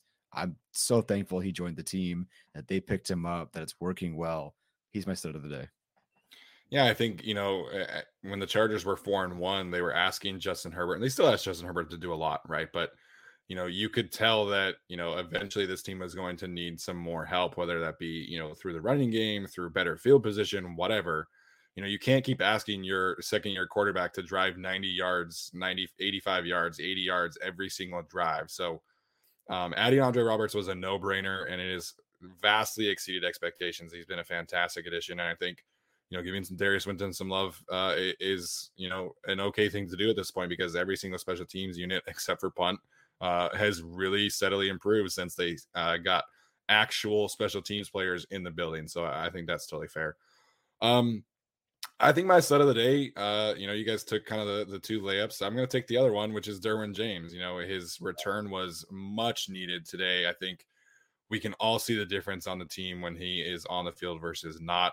Yep. But he had some insane plays today. I know he dropped. Well, I, I don't know if the the first interception he could have had it qualifies as a drop or not but he had to work his way over from quite a bit and showing off his range there. He had a, uh, a tackle on Albert O in in space that was really insane. He had a couple pressures as as a blitzer.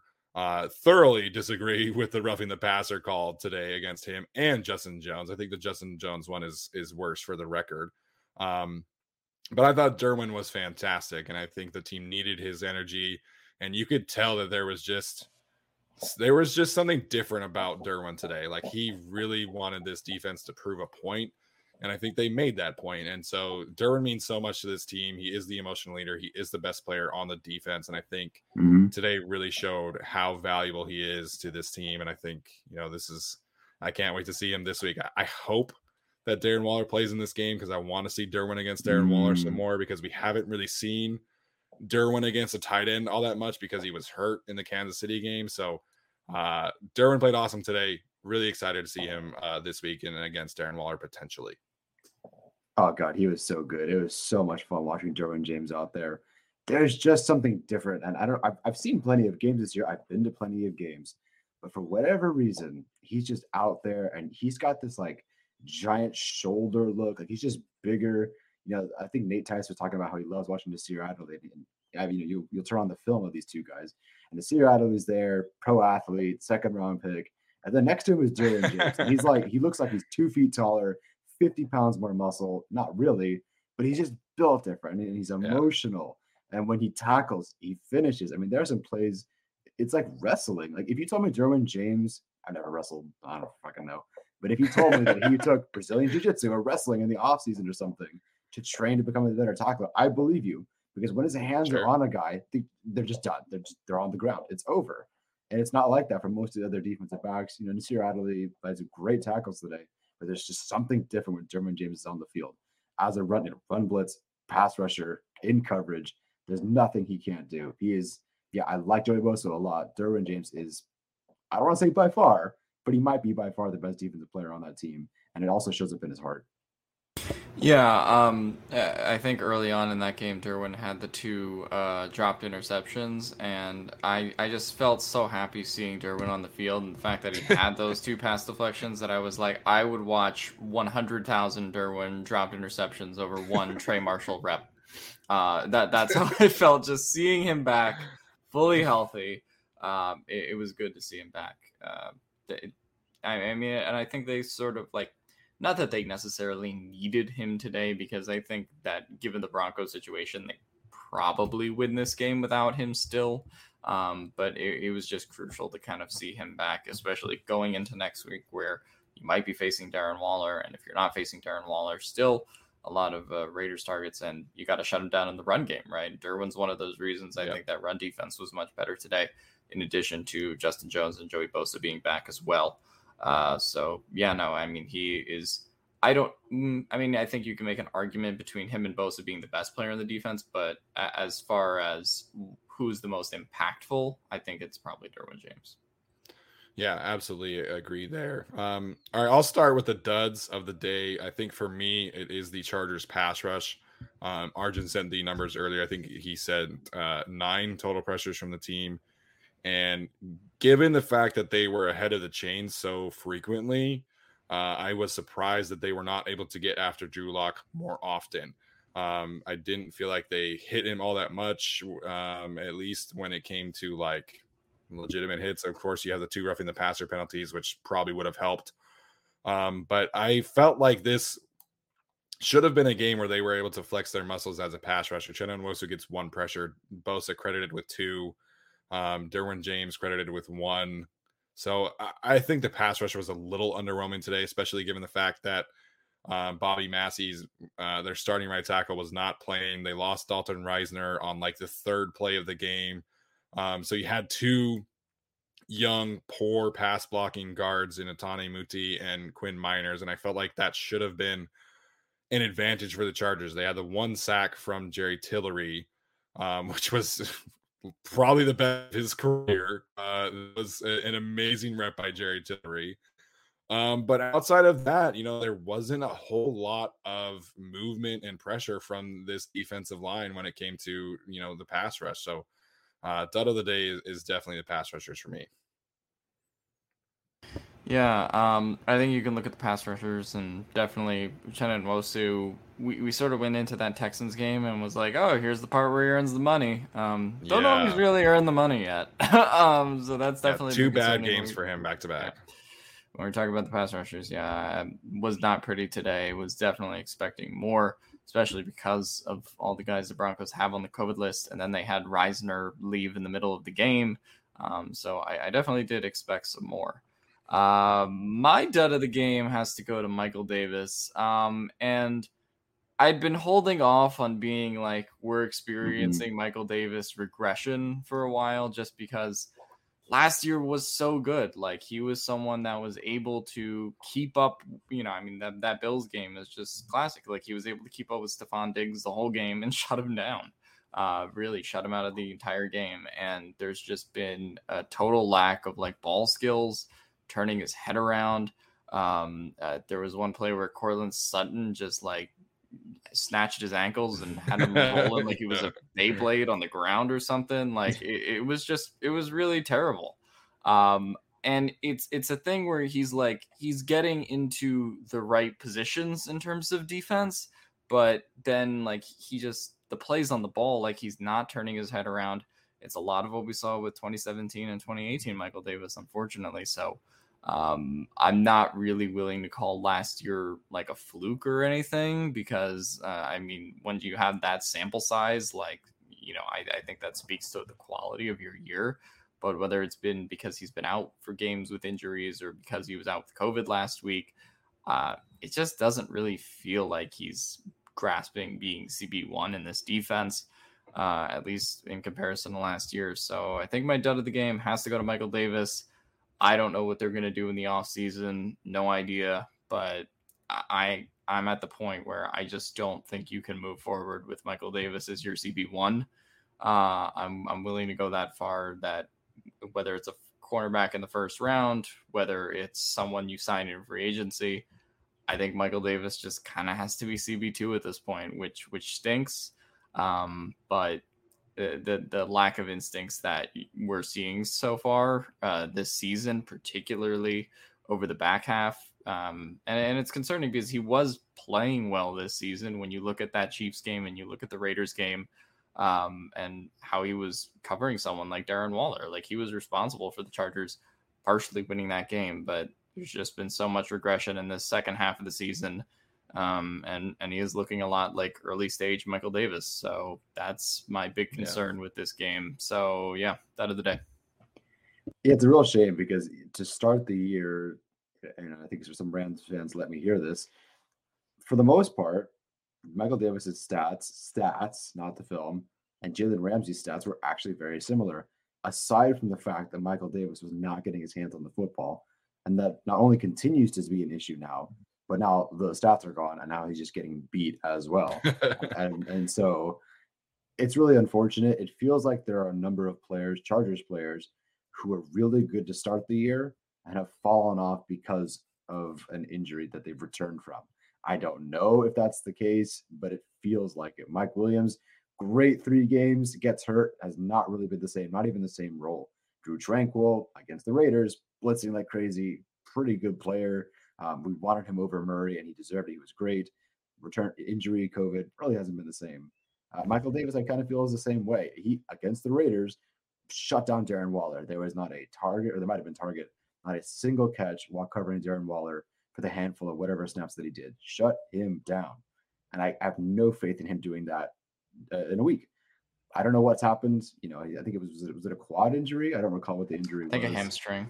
hamstring injury Yeah. it just hasn't been quite the same. And and maybe that's still the case, but like you said, you've been holding off. And I think we all have too, because it's like, okay, he had a hamstring, those are tricky, you know, give him a few games. But now it's been a few games, and it's you know, Drew Lock and Rypien, and it just it's not and Davis Mills. I mean, it's just not looking good. Right. It for for me, it's He also just that he? like it, it's not it's not that he's losing because oh well he's a step slow because of his athleticism or he's like getting beat off the ball because like that was kind of the point I felt like Casey Hayward was at last year, for example, where he had just sustained these injuries and you know he obviously has been playing uh, a lot better this year. But uh, last year, I think recovering from those injuries, he was just in a tough position.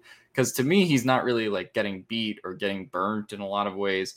He's just not making good plays on the ball when he's in position to, right? Like, and it's the decision making. Like, it, you know, and while he's trying to go for the pick, it's like, well, if you just punch the ball, like then you you'll deflect it, like you know. So I feel like he's yeah. just at a position where he's like trying to do too much, and that processing has unfortunately gone to 2017 levels. If he was getting beat more often instead of like losing, I guess at the point of the catch, I would definitely get the injury thing more as well as the COVID stuff.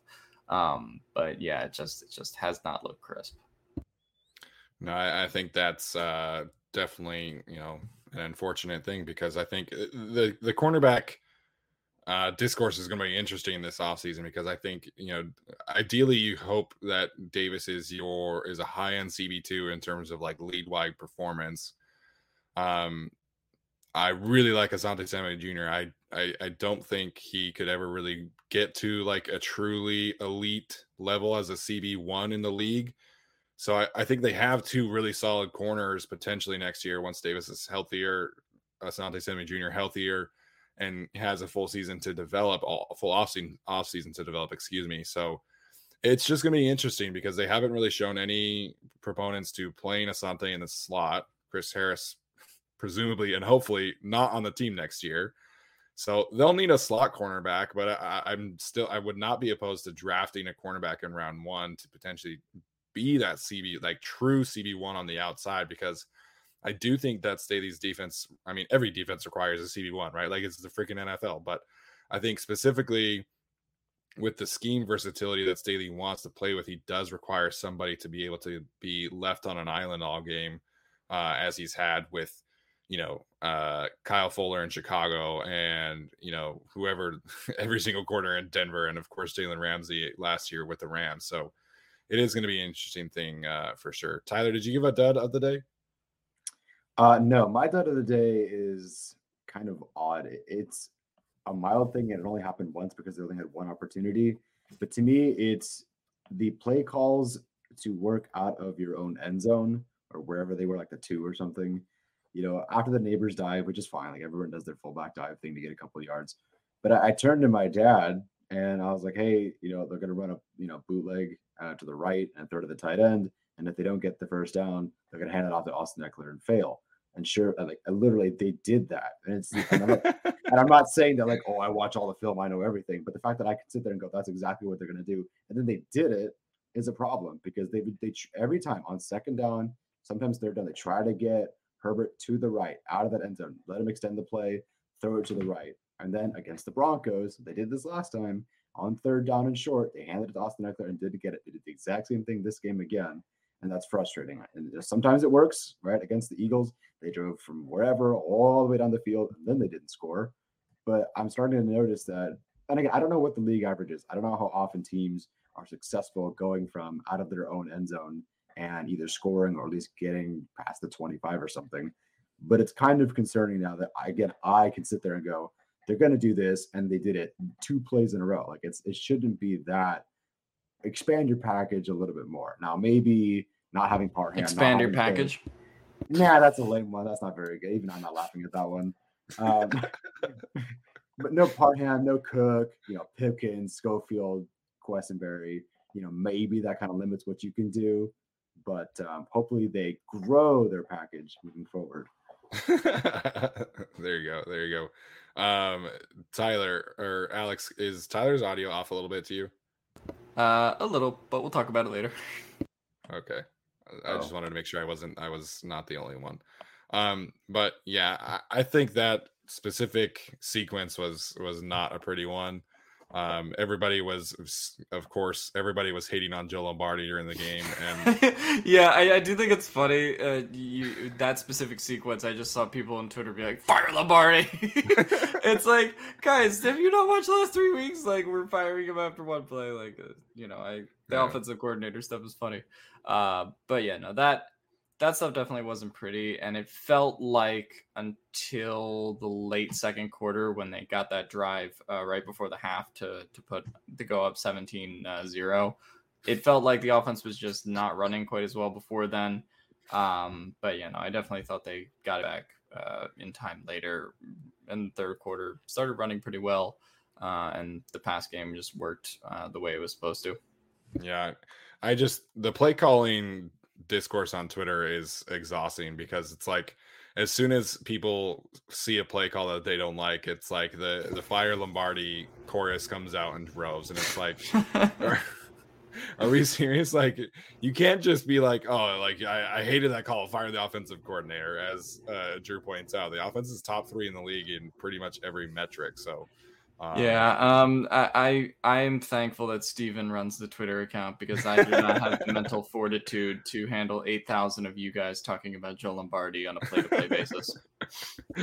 I am I'm happy to uh, wear that badge. I will continue to push the patience button when it comes to a first-time offensive coordinator. Um, so yeah, I, I think uh, yeah, I think Lombardi was fine. There were definitely some play calls that I think that he would agree that he would have back, and I think you know I would take them back as well. Um, guys with Nabers, these it's like it's not working. Um, Tyler, are you good? Well, I mean, you can hear me, but it's not the it's my can't do computer audio now. Oh, okay. Well, uh, we'll figure it out next time. So, yeah, um, before we uh, wrap it up uh, today, the Chargers uh, uh, thankfully got their playoff destiny back in their hands today after the Miami Dolphins and Baltimore Ravens lost. Uh, you know, my guy Tyler Huntley played okay, but Matthew Stafford uh, was able to help us out, as was uh, the Tennessee Titans, who completely destroyed the uh, Miami Dolphins today. So, Chargers entered the game with the play with their playoff destinies in their own hands. Uh, oh, looks like we lost Tyler for a second.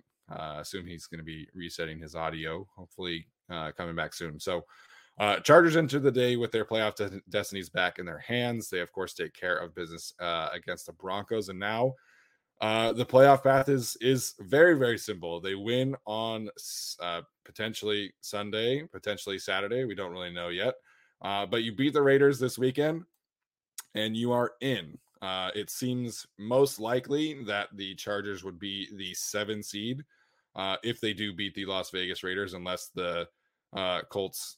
I think they play the Jaguars this week, if I'm not mistaken. They play somebody really easy this week. It's the Jags. Okay, so uh, the Colts, barring a shocking, shocking loss from the Colts, if the Chargers win, they will be the seven seed, and it seems like it's trending towards the fact that they would be playing in Kansas City with the uh, rematch for the Chiefs in the wild card round. So uh, again, pretty simple path. If they lose to the Raiders, they are completely out. Uh, because even if the Colts lost to the Jaguars, they would still be in ahead of the Chargers due to conference record. Um, but the if the Raiders win, they could potentially move up to the five seed, believe it or not, uh, according to five three eight. So again, pretty simple. Beat the Raiders, you're in, and most likely seven seed this weekend. Yeah, no, uh, I. It's weird uh, that they're in this. Well, not weird because I think this was the expected way for it to go. Uh, given that if you just predicted the Miami game and predicted uh, the Ravens game for the favorites to win, then this was what was going to happen. Uh, but the fact that they got both of uh, the events they needed to happen, you know, to go into next week just needing to win is really good. Um, I was getting concerned with that Ravens uh, Rams game Ooh. for a little bit because uh, Stafford was mm-hmm. not playing well, but you know, Odell Beckham uh, saved us a little bit. Uh, and eliminated the Browns at the same time. Uh, so I, you know, Odell did us a little bit of a favor. Then we eliminated the Browns for him. so I think it worked. It worked itself out. Mm-hmm. but no, I, I, I think no. This, this is what the scenario that everybody wanted. Uh, I'm sure that that game is 100% getting flexed to Saturday night or Sunday night football. Uh, and so great. Uh, more late night East Coast podcasts. Let's go. Uh, but yeah, no, I'm I'm very excited for what is going to be you know the biggest Chargers game in a while.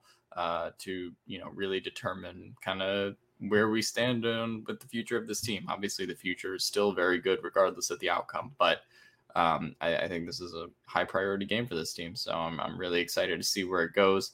Um, and I'm also happy that it's just decisive. It's just winning you're in and losing you're out. Yeah. And we're not Yeah. just like, oh well, if they lose, but then the Ravens lose, and then this happens. Like, you know, okay, let's, you know, no more bullshit anymore. No more playoff picture. Just winning you're in. um, no, couldn't have asked for it any better. Yeah, thankfully, uh, Steven and I bought our tickets weeks ago when it was what $160 Well, for our yeah. seats. and now it's four hundred dollars for the cheapest seat. So I'm I'm happy that worked out. Boy, the Rams and Matthew Stafford did everything they could to give us a mini heart attack. You know, they there was the interception or the pick six, and then another interception. Things weren't looking good. They were down what, 13-0 at one point. It's like, oh no.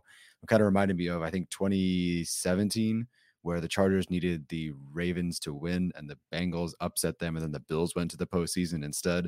It almost felt like that. Like someone was going to get the upset. Chargers weren't going to make it. Oh crap! Now we wouldn't be in this position if you beat the Texans, but oh well. But um, I'm ready. I'm I'm totally ready for this rematch. I, I'm so I'm so so excited to be going to that game next week. I think both we and and my dad, honestly, because my parents are going too. We all thought we are going to a kind of a useless game where we could sit our starters, Raiders have nothing, and it turns out it's everything. So this is the most important game of my Chargers fandom lifetime since two weeks ago. this is definitely the most important Chargers Raiders game in a very, very long time because Mm-hmm. you know, three weeks ago when we bought our tickets, uh, you know, I'm not going to say that the Chargers could have been resting starters, but it definitely felt like the Raiders would have had nothing to play for and would have essentially had their season over. I kept on waiting and waiting and waiting for the Raiders season to be over. Granted, COVID took out the entire Browns team, which really kind of helped uh, keep their season alive. But uh, you know, the Raiders deserve a lot of credit for going into Indianapolis today and winning a game that they really had no business winning. Um, you know, the Colts have been really rolling recently. Um, and they're, you know, they've been dubbed the, you know, most dangerous team in the AFC, not named the Kansas City Chiefs. So uh, the Raiders deserve a lot of credit for going in there and winning that game. This is going to be a huge matchup. And like I said, I think this is easily the most important, most drama filled Chargers and Raiders game in a very long time. Thanks to uh, Carson Wentz for stabbing me in the back one more time uh, after I pick him in the game picks.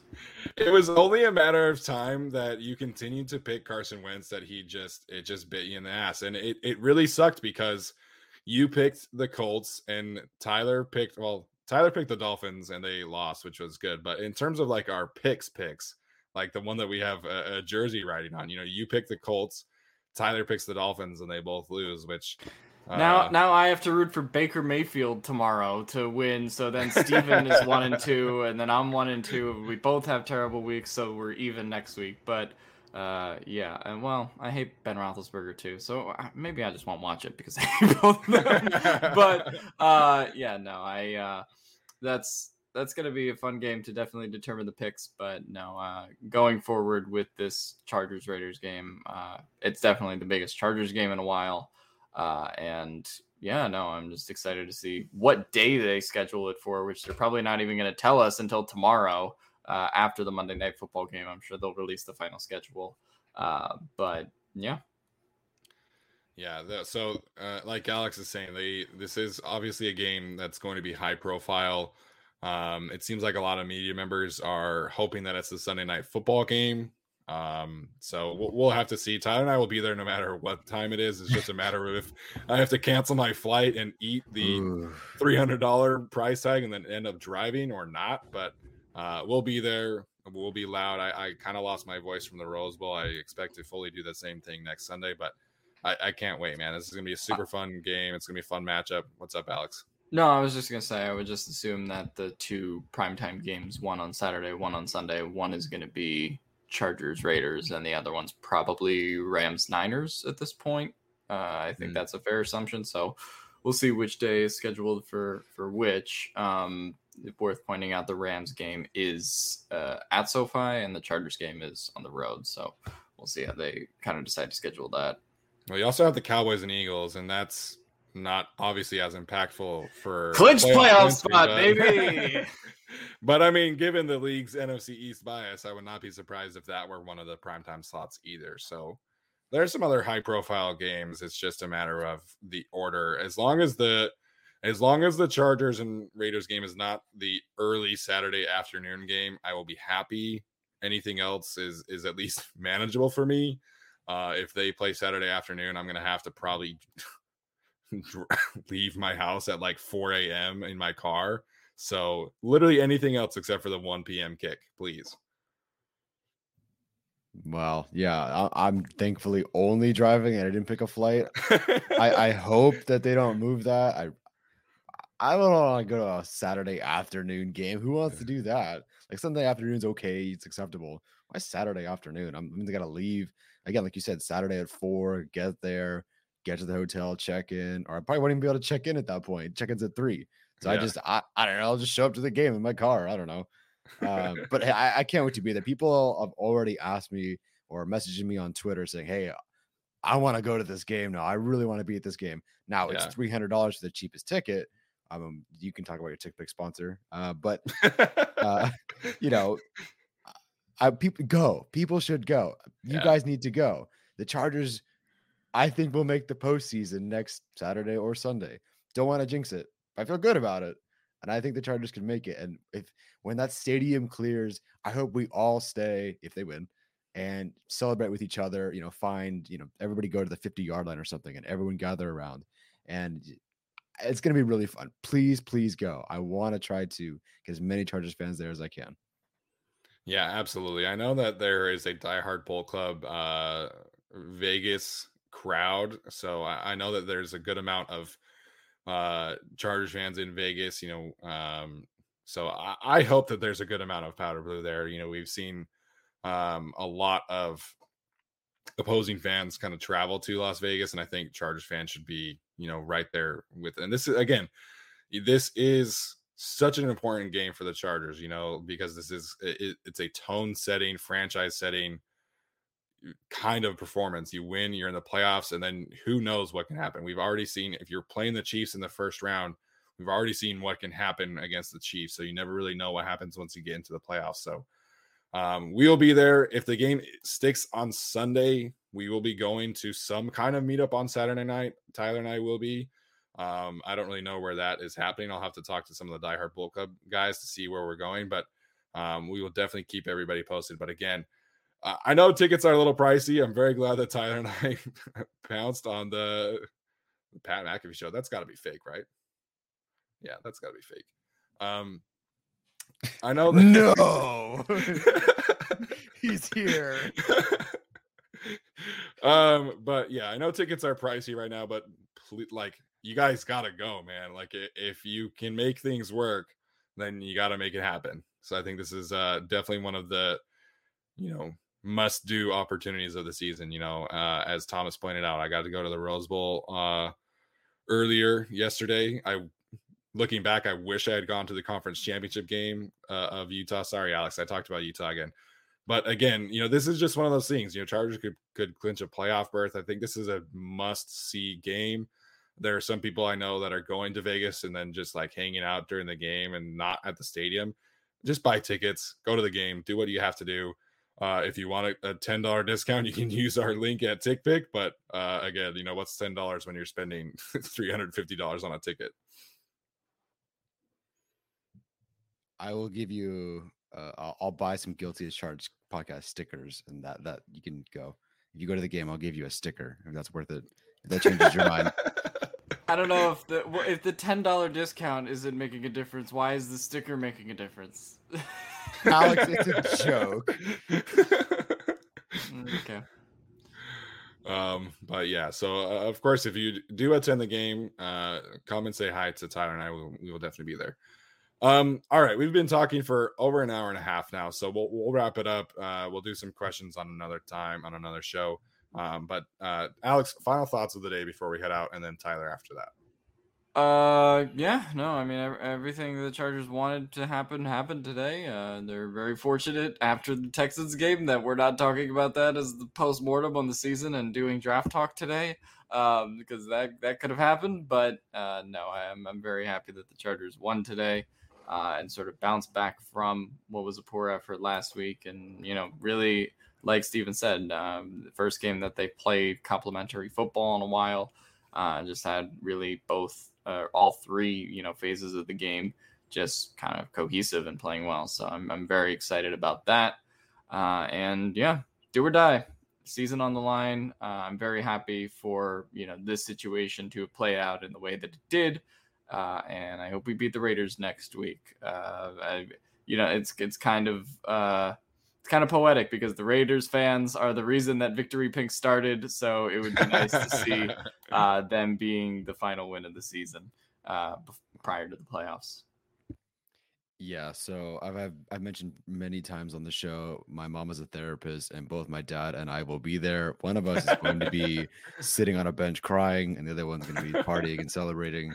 It's probably going to be me, but uh, it's going to be a rough one next week. But I'm I'm really really excited to go and be there and see it. I mean, it's exciting. I mean, even if even if the season ends next week, they did win more games this year, and Justin Herbert just broke Philip Rivers' single season passing record you know this this team is on the move on the rise but they have a chance to make it next week and i'm just so excited that we're here and not talking about a loss and not talking about the draft don't care about that really right now it's all about the win next week.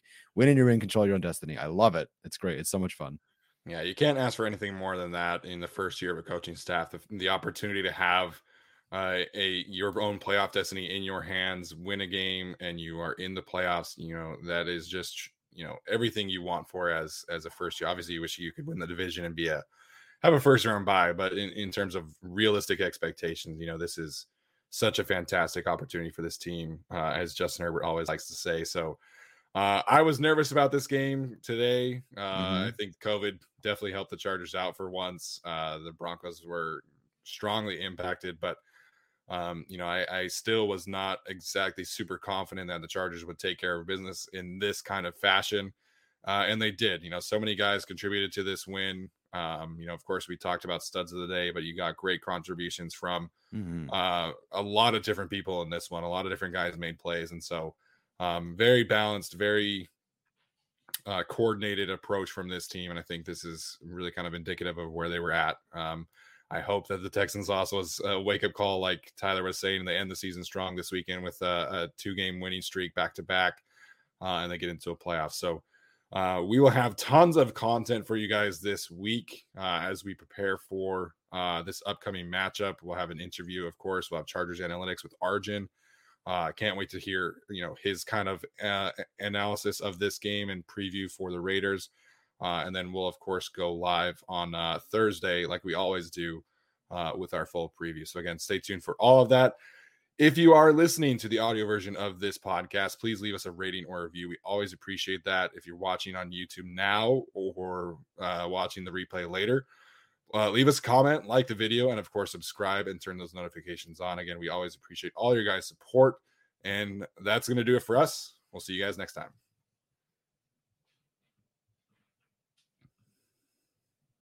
Without the ones like you, who work tirelessly to keep things running, everything would suddenly stop. Hospitals, factories, schools, and power plants, they all depend on you. No matter the weather, emergency, or time of day, you're the ones who get it done. At Grainger, we're here for you with professional grade industrial supplies. Count on real time product availability and fast delivery. Call clickgrainger.com or just stop by. Grainger for the ones who get it done.